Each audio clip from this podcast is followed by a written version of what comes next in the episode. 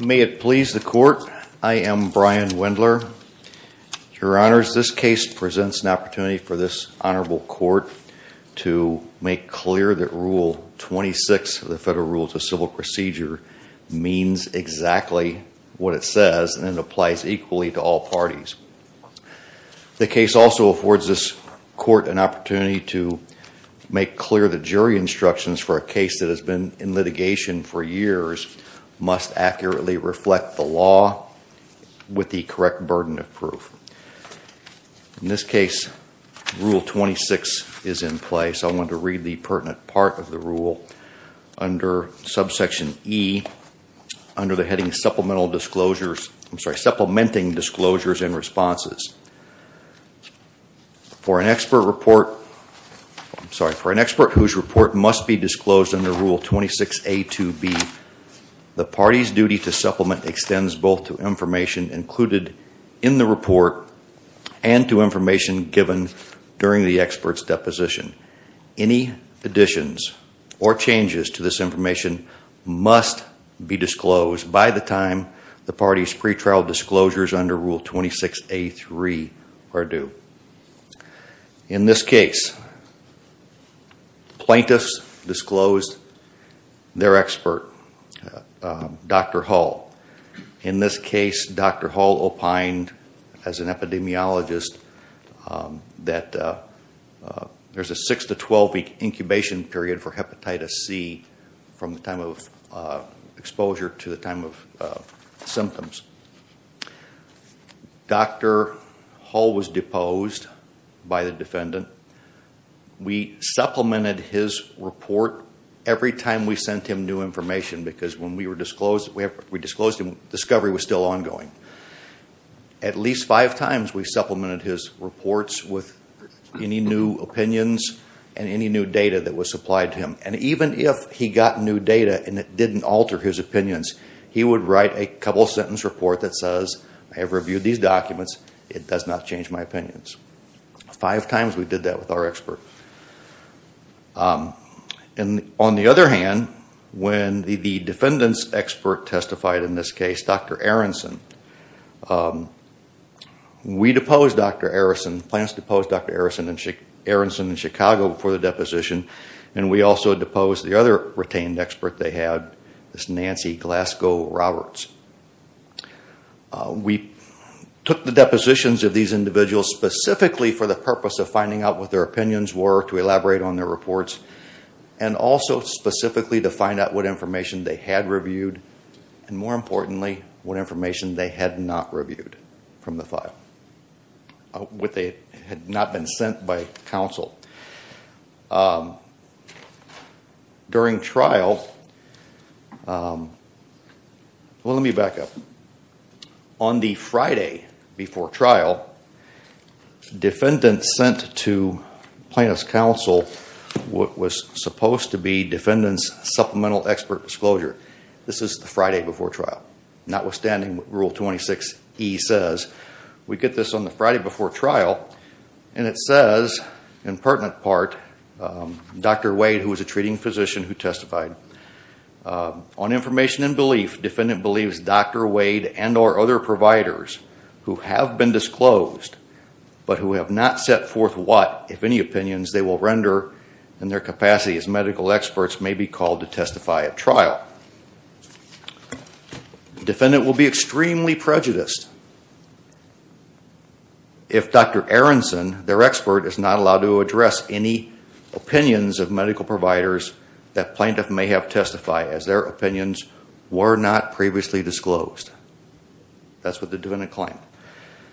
They go on to state that Dr. Aronson, depending on the evidence that plaintiff introduces, may rebut same as it pertains to symptoms, conditions, and diagnoses, and whether they are slash were related to plaintiff's acute hepatitis C, which spontaneously cleared.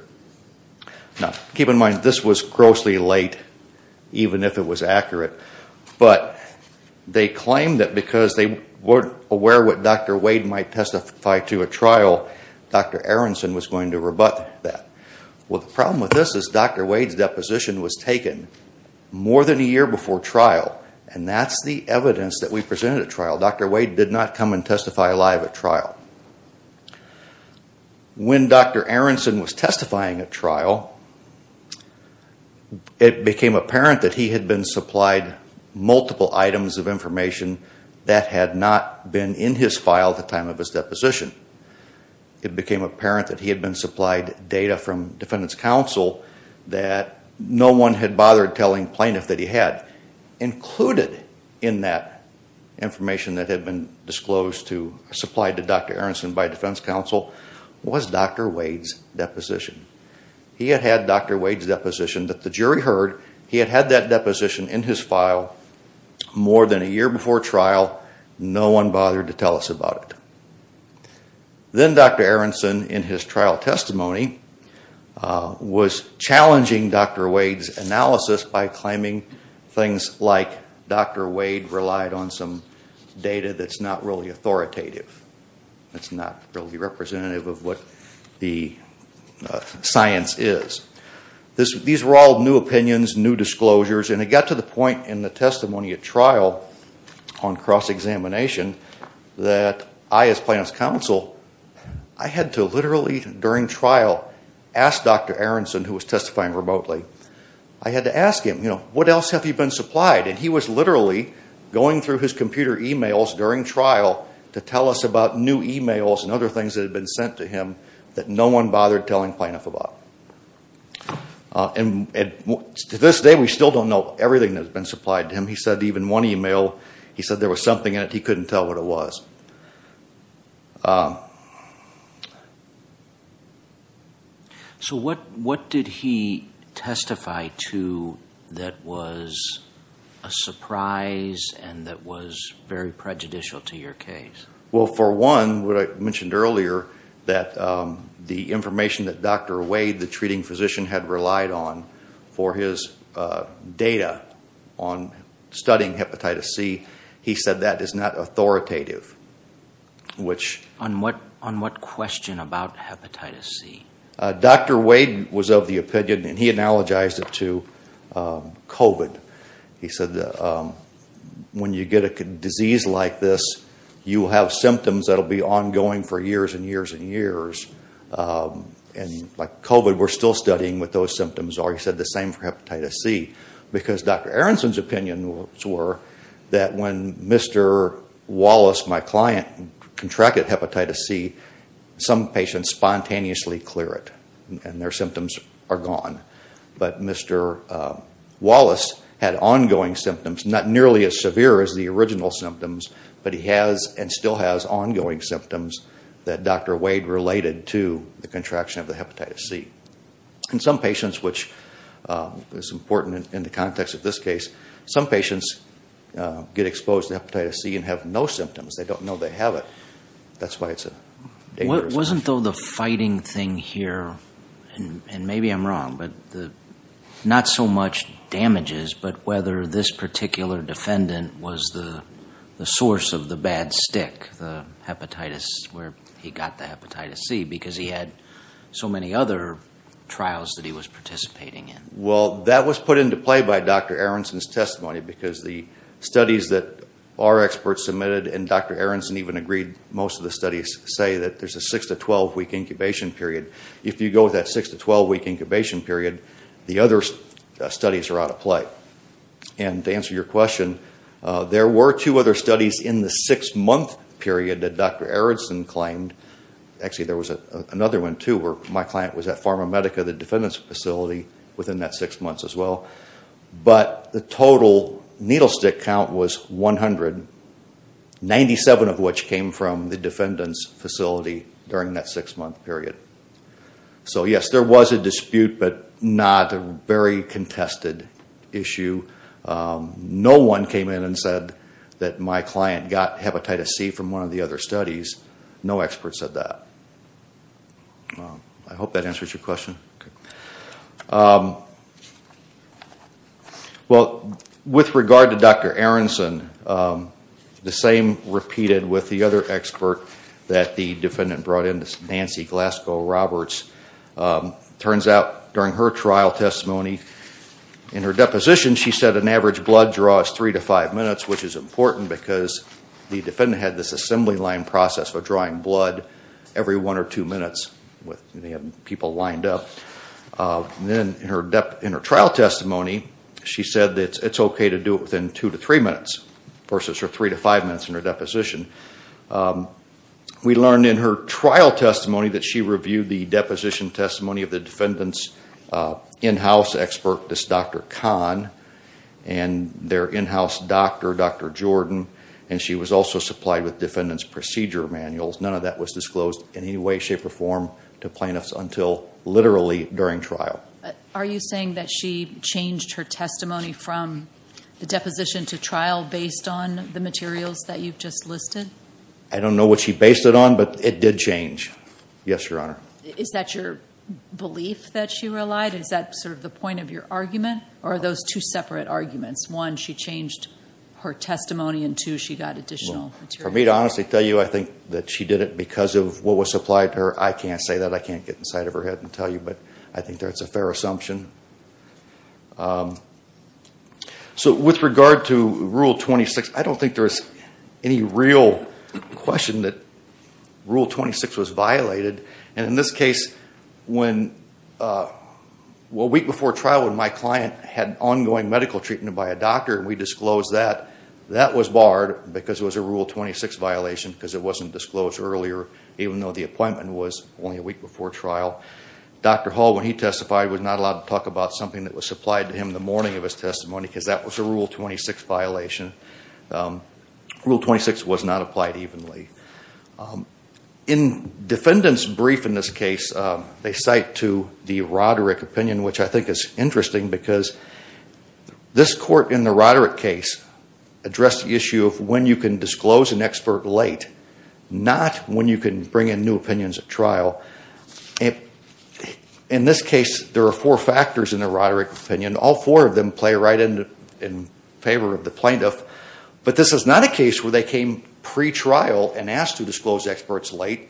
They didn't do it at all. They just came in at trial and basically ambushed us. So the Roderick factors, even if they are in play, are in plaintiff's favor. But I don't think the Roderick analysis is really on point because it's a pre-trial disclosure issue. And I see that I'm out of time. I'll just rest on my brief on the other two issues. Unless there are any questions, I'll sit for now. Very well. Thank you.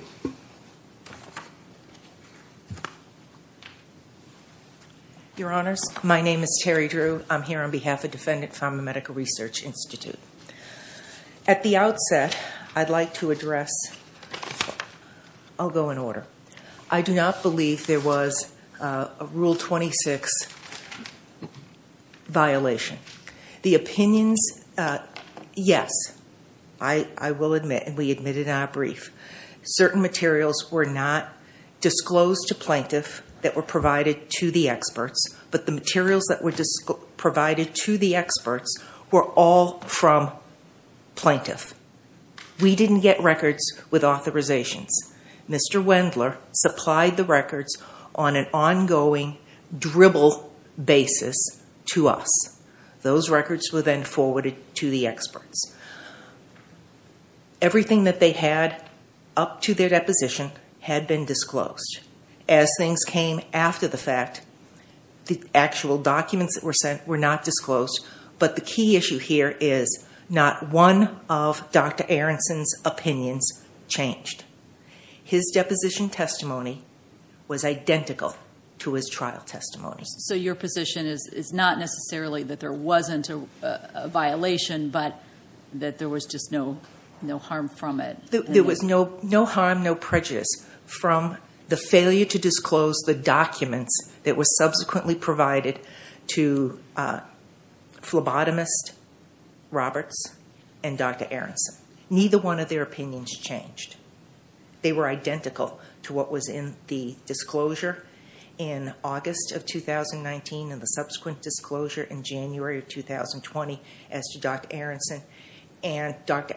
Aronson, which is important for this court to understand, both in his deposition and in trial, said he did not have an opinion as to when Mr. Wallace contracted hepatitis.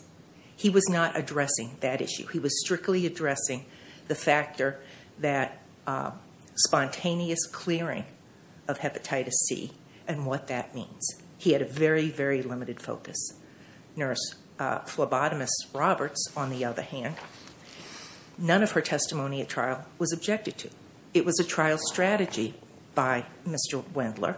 He asked her on cross-examination, well, in your deposition, you said it took X number of minutes to draw blood, and now you're saying this. He impeached her. There was no change in her testimony. He took her deposition uh, over the phone in Detroit, and she testified to the fact that based upon the manner in which the needles that are used to draw blood are manufactured and used, it would be impossible for him to have had a dirty needle stick. So as to the issues as to the disclosure, items may not have been disclosed, but it is harmless in the sense that not any of the opinions rendered by the experts during trial were one iota different than what they had been in their deposition and or their written disclosure. The other issue I'd like to address is the point raised by Mr. Wendler in his brief that uh, the jury instruction was incorrect. The jury instruction, I believe it was instruction number 19, Uh, was correctly given. 31.02 MAI was the proper instruction. Uh, Mr. Wendler, uh, on behalf of the plaintiff, spends a significant amount of time in his appellant's brief and his reply brief indicating that that was essentially a roving instruction. It wasn't. There was no argument at any point in time, and the evidence was very clear from his expert, from the testimony, that the issue in question was whether or not the plaintiff got hepatitis from one of the 97 blood draws, either at the first Pharma Medica test program or the second one. That was it. We argued to the jury that he had been engaged in other tests, other programs, and that it is feasible, based upon the medical, that he could have gotten hepatitis at one of these other facilities, and it had not got to the level of antibodies when he tested at Pharma Medica. Therefore, on the initial testing and screening for hepatitis C, he would have been negative. So on that issue, we believe that the instruction was proper. Counsel, let me dig into that just a little bit further. Uh, there's quite a bit of discussion in the briefs about instruction 19. Yes. Uh, and in your brief at page 15, uh, you see the instruction properly explained. The plaintiff's burden was to show that Pharma Medica most likely controlled the purportedly dirty needle that caused the hepatitis infection, as opposed to a needle controlled by one of the other research studies in which plaintiff participated. Correct. But if you look at the actual language of instruction 19, that's not what it says. It says, your verdict must be for plaintiff if you believe, first, defendant controlled the persons and instrumentalities used to draw plaintiff's blood during the relevant time period in 2016. Well, the relevant time period uh, included studies with other companies. So read literally, it would require a verdict for plaintiff if Pharma Medica controlled the needles used in all of the studies by all of the companies. Uh, why isn't that misleading to the jury? Because there was no evidence presented to the jury other than my own argument in closing and attempt a cross-examination on Dr. Hull that these other studies were involved. Dr. Hull, and he was the only expert that testified what studies were at play. And Dr. Hull said that the window of opportunity was only limited to those studies, the two studies of Pharma Medica. Dr. Aronson spoke generally about the period of incubation for hepatitis C, but specifically testified under oath in court that he could not say what study and he wasn't saying what study. So the jury would have understood that the relevant time period was limited? The jury understood very clearly because only individual that testified about it was Dr. Hull. And Dr. Hull said it's these two studies that were Pharma Medica. That's it. End of story. Okay. Let me ask you about another portion of Instruction 19, and this was not briefed by either party, so I'm kind of springing this on you. Um, Instruction 19 says your verdict must be for plaintiff if you believe, second, the transmission of hepatitis C from a blood draw does not ordinarily happen in the absence of due care. Uh, so, in other words, hepatitis C is not transmitted without due care being taken. It's the opposite of what it should have said. Given that res ipsa loquitur is not uh, necessarily familiar to jurors, why isn't that plain error? I don't believe it is plain error because uh, I think if you look at the instruction in its totality and the way it, was argued and the evidence that was presented, uh, the entire thrust of plaintiff's theory was that drawers were done in dimly lit areas, they were done at night, there was a lot of confusion. There was blood uh, cups that had blood in it that we also, the same cups they use for water. So I think it was very clear to the jury that you don't get hepatitis C from a blood draw unless you're using a dirty needle or, the, or you know, it's chaotic. It, it, was pretty clear in the trial. Thank you. The other issue I want to address with regards to instruction 1931 02 is plaintiff in his brief uh, addresses the fact that it should be a much broader instruction, contributed to cause. And here, there is no contributed to cause. This is not a medical malpractice case where you have multiple physicians involved with the patient. Here, it's he either got stuck at Pharma Medica and got hepatitis C, or he got hepatitis C somewhere else. It's not a contribute to. Once you have hepatitis C, you have hepatitis C. So he either got it at Pharma Medica, and that was the proper manner in which to instruct. The other issue raised